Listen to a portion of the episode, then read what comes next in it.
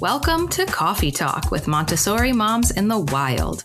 This is a segment where we will either circle back to a topic that we want to unpack some more, share something we're struggling with personally, or give you a little tip to support you through your Montessori journey at home. Sometimes all of the above. If you're busy like us and only have a short amount of time to spare between school pickups, commuting to work, or just juggling the chaos of life in general, and you're looking for something short and sweet to listen to, these episodes are for you. All right, let's get into it. Hello, everyone. My name is Laura, and I have my Montessori training in elementary one and two, or lower and upper elementary, which covers ages six through 12. I am going to be tackling our first ever coffee talk topic today, and that is redirection, specifically in the first plane of development, ages zero through six and even reaching a bit into the early second plane of development, like ages six to nine. I chose this topic because it's something that my husband and I struggle with and talk about pretty much every single day now that we have a fiercely smart and independent three-nager in our house. And I figure we can't be the only ones out there who would like to chat about getting your kids to actually listen to you and how hard it is to change learned habits and language to do so. So I'm excited to get into that. But first, a word about the sponsors of today's Coffee Talk episode Wongo Puzzles. Are you tired of the same old boring puzzles? Mix things up with Wongo puzzles. Each puzzle is a custom design with intricate patterns and whimsical shapes that will keep you engaged for hours. Plus, their eco friendly materials and commitment to sustainability make Wongo puzzles a guilt free way to unwind. They are 100% wooden puzzles, they'll last forever. Each piece is hand drawn, so no two pieces are the same, and you'll discover some fun, whimsy pieces as you work through it. They come in a custom wooden box, which is perfect for storage and gifting. They have a really cool animal bundle that is so beautifully crafted. With stunning designs and unique shapes, Wongo puzzles are cut above the rest. I love doing the snow globe puzzle myself. So what are you waiting for? Go to wongopuzzles.com and pick your puzzle today. And be sure to use the promo code Montessori Moms to get 10% off your order. This is the most fun you've had with a puzzle guaranteed or your money back. Go to W O N G O puzzles.com and use the code Montessori Moms to get 10% off your order and get puzzling right now. Do it. All right, welcome back. Okay, a couple of disclaimers first. It is so weird to be doing this solo right now. I don't have my partners in crime staring at me and nodding emphatically as I just like mumble on and on and on about nothing in particular. So this just is going to take some getting used to. Thanks for being here with me. Thank you for supporting me emotionally. I can feel your energy right now.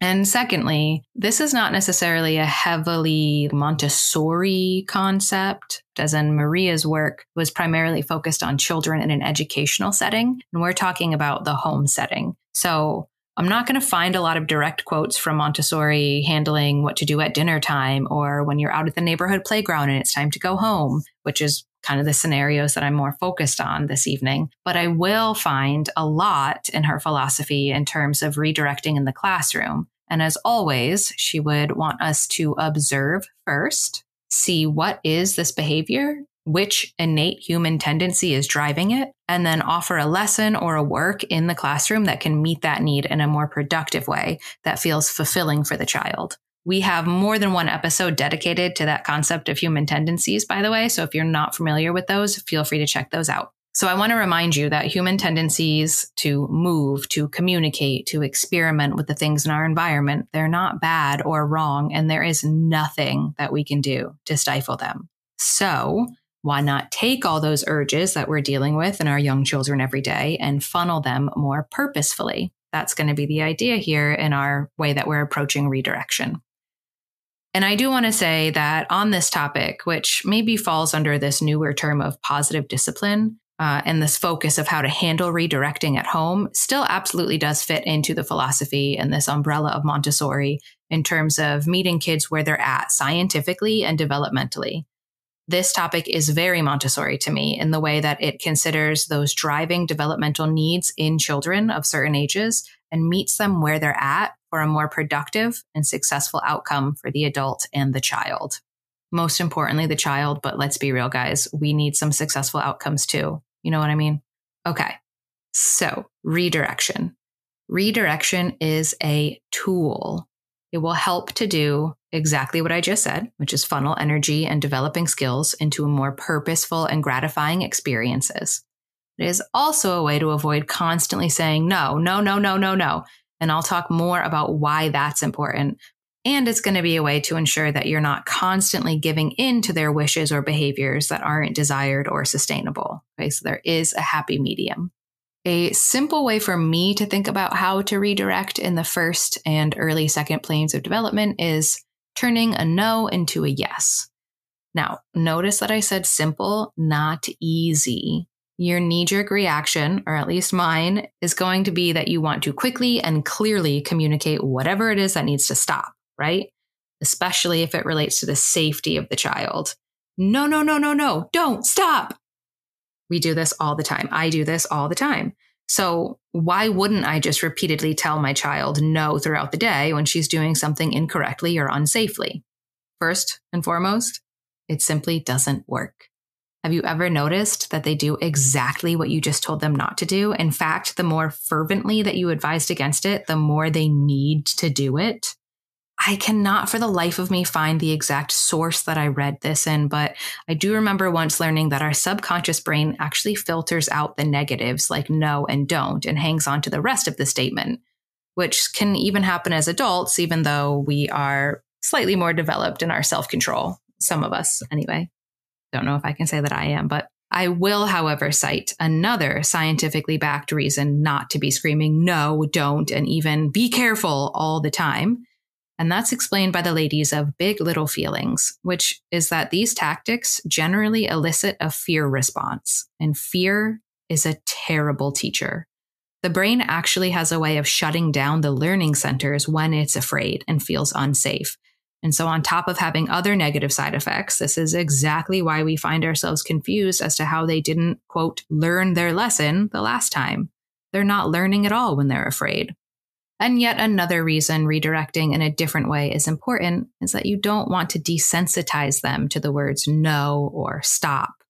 You want to keep the significance in those words so that when you use it in an actually serious situation, it gets their attention rather than being tuned out as something they constantly hear. What I really want to address right now, with all that being said, is that this approach is not going to create entitled little kids who can't handle hearing no. We're not going to have these special little snowflakes who can't function in the cruel world of rejection and denial. I feel like that's a huge misconception about the idea of turning a no into a yes. I am not telling you to just blindly say yes to everything your child desires. That is irresponsible. And Maria Montessori even states that this is a huge disservice to the child. So, some tips that I have learned along the way. And again, this is a work in progress for probably everyone, really, but definitely me. I will say that it helps to observe first, if you can. Okay. I'm referring to non dangerous, non life threatening situations, obviously. More stuff like they're whacking the thing with a stick, uh, not a person, right? Or they're just, you know, using a thing inappropriately. They're throwing something in a certain way, whatever it is. If you can observe it, try to figure out what is the desire that they have that you're seeing them playing out in this behavior, and then funnel that energy into a safe and correct way to do it. And as you're redirecting, naming the desire that you're seeing and kind of putting some validation behind that is really helpful for the kid too. We talk a lot about the importance of being a sportscaster and just narrating what you're seeing and what's going on. And so this is part of that as well. I want to remind you that you get to hold the boundary. This thing has to stop. And if it doesn't, there will be a consequence. So you do have to clearly state what that logical consequence will be. If you've given a redirection and they're still ignoring you, you get to pull the plug. You are the adult. I want to remind you to choose a logical consequence. Notice I put a little emphasis on logical, meaning that this is something that is directly related to the behavior that you're redirecting and it will be enacted immediately. So, for example, let's say Sally is at the playground, she's taking someone else's toys.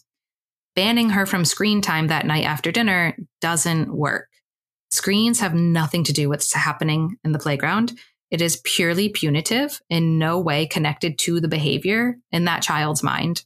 And by the time it happens later that night, there's even less connection between the behavior, which feels like it happened a lifetime ago in a young child's mind, and this consequence that you're now following through with. Instead, pointing out that those toys are unavailable and Sally can choose something else to play with. And if she doesn't make a different choice, we can remind her that she can choose to give the toys back or daddy will help move her body away from them.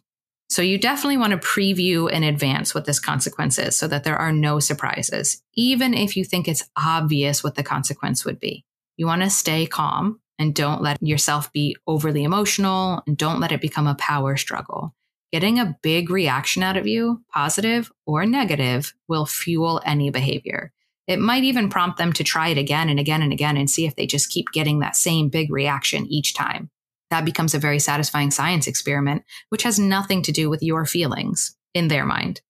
Expect that many children will need to test this consequence and see if you really mean it and if you mean it every time. So pick something that you can stick to and stay consistent about it. And lastly, I like to make sure that my wording includes something like if you choose, you might notice in the Sally scenario, I said choose a couple of times because you want to remind them that they have a choice. Their behaviors, their actions are their choices. And if they mess up and a consequence needs to be enacted this time, they get to make a different choice next time. Okay. Now that I've said all of that, I will give some examples. I think to me, something that's really helpful is having some actual real world examples with some real words to put behind those examples. Just, you know, theory and ideology is great, but tell me what to do in the heat of the moment. So honestly, there are endless examples, and you know this if you're a tired parent like me. I tried to pick a good handful of some super common kind of everyday situations that I find myself redirecting in. But please do feel free to reach out and message us if there's one in particular that you feel like you're dealing with and you're not really sure the best way to sort of reframe and redeliver your message. All right, one example would be no running, right? Those words come out of your mouth. No running, stop running. Try instead walking feet. We're going to use walking feet on the sidewalk. If you choose to run into the street again, mommy will hold your hand to keep you near her body and keep you safe. Okay, so I gave that consequence before the child ran again. And I also reframed no running into what they can do. You can walk. I've turned the no into a yes. No, you can't run. Yes, you can walk. You can't draw on the table. Okay, no drawing on the table. What can you do? You can draw on this paper. You can draw on the whiteboard, whatever it is that they're supposed to be drawing on. If you choose to draw on the table again, mommy will put the markers away. Then they give you a little grin, take off the cap of a marker, and draw right on the table. Markers are going away. They can choose something else and they can throw a big fit. That's okay. They're allowed to be frustrated about it. They're not allowed to keep drawing on the table. Oh, this is one that happens all the time. Don't throw food on the floor. Instead of that, food stays on your plate. Your plate stays on the table. Tell them what they can do. What are you looking to see in the situation? If you choose to throw your food on the floor, mommy will hold your plate and help you eat. And let me tell you, if you have a super independent toddler who wants to do it themselves, that is like one of the most terrible consequences you could ever enact is I'll help you do it. You're showing me you need my help. Uh, here's one that has newly entered my life now that I have a toddler and a baby. Let's say you find yourself saying something like, don't hit your brother. Instead, try gentle hands like this and show them exactly what you expect. How can you touch the baby? What is safe to do? Or you cannot hit this thing. You cannot hit me. You cannot hit the wall. You can hit this pillow. If you hit your brother or me or the wall again, I will move his body, my body, your body, whatever it is, away to keep him safe, me safe, you safe, whatever it is. And in this same vein, again, I mentioned earlier is be careful, which is extremely vague it doesn't actually tell them what they should be doing or why or how. Instead of just be careful on the steps, I might say something like, okay, we're going to be very careful on these stairs because we can fall on them and hurt our bodies. This is a big balance work. Check your body on the step. Are you near the edge? Hold on to that railing, etc., etc. So I'm going to tell her what I do want her to do, what would be safe behavior in that situation, and why. Why are we being careful? We can fall. And so I mentioned that this is primarily going to appear in that first plane of development. But when I taught in a lower elementary classroom, so I had six through nine year olds, this was hugely helpful anytime that we were going to be doing any kind of transition that might have been a little bit out of the normal or something that just wasn't part of our normal routine. Like, let's say we were going on a field trip, right? So, like, tension is high. The room is buzzing. Everybody is super jazzed to be going on this trip. We're breaking out, we're flying the coop. So we would sit down and do some field trip prep with these students and ask them to share with us what they thought the expectations would be. And so, of course, everybody raises their hand and starts saying, no, no running, no talking, no this, no that. And so we would encourage them all the time. Okay, instead of telling me what you aren't going to do, tell me what you are going to do. So we would have them be a part of the reframing. So if someone raised their hand and said, no running, we would have them think about it and reframe it to, we're going to walk. Or if someone said, no talking, we'd reframe it. So we're going to raise our hand and only talk when the docent asks us to, something like that because you'd be surprised how long you can spend with a group of kids talking about how we're not going to run when we get off the bus. And then that door opens and all 27 kids bolt for the door of the museum or wherever you're going. So instead of no, no, no, don't, don't, don't, tell them what we are going to do. And then in that case, you're most likely going to have like 25 kids who walk to the door and two that bolt anyway. So, yeah, like I said, this list of examples goes on for what feels like an eternity the idea is that you're going to name what you're seeing, right? And then some of those I kind of maybe left out. So, like, you can't draw on the table. I see that you want to make art right now. I see that you're enjoying art right now. You cannot draw on the table. You can draw on this paper, right? So, again, I'm naming what I'm seeing, I'm validating it, I'm giving them a constructive and you know, more socially acceptable way to funnel that energy, to harness that skill, whatever it is they're interested in doing, because they're going to do it anyway. And then I'm making sure that they know that there is a consequence directly related to what they're doing and that I will follow through with it. So, yeah, if you have young children, chances are you are constantly redirecting them. And I'll be the first to admit we get tired, we run out of steam, we run out of patience, we fall back into old habits. It's okay. We're not going to break them or scar them beyond repair because we yelled no when we saw them spilling the milk on purpose. The point is, as always, just try to catch yourself where you can. Remember that this topic is important to you and why, and then work towards a place where you find that positive redirection starts to come just out of you naturally, which just requires a lot of practice. If Megan were here, I know that she would remind us of the importance of the preparation of the parent so, in this case, meaning if you have any brain cells left that you can commit to thinking about how you want to positively redirect during different scenarios in advance of the scenario, then that will actually help you to be more prepared and less emotional in the moment. I'm three years into being a parent, and it is kind of starting to become my first reaction rather than my second or third. I find my brain digging up more patience to see what she's doing and why, and then forming the right wording around what I would rather see her doing. You got someone like Rachel who taught at the toddler level for years and years before having her own kids. She's got those positive redirecting skills down pat. So it's just a matter of practice and intention, and you've got to give yourself some grace and courtesy. Remember that this is hard, but it is worth it. All right, that is going to do it for me, folks. Thank you for joining me on this first ever coffee talk. If you listened to Confessions in the last episode, then you know that the name of this segment was actually inspired by an old SNL skit. So, in honor of that, I will leave you to talk amongst yourselves. I'll give you a topic strawberries, neither straws nor berries. Discuss. Thanks for listening to Montessori Moms in the Wild. If you have a topic you're interested in, you can send us a request on Instagram at Montessori Moms in the Wild or email us at Montessori Moms in the Wild at gmail.com. If you're enjoying these little tips, tricks, and coffee talk topics, please follow or leave us a review. Until next time, stay wild.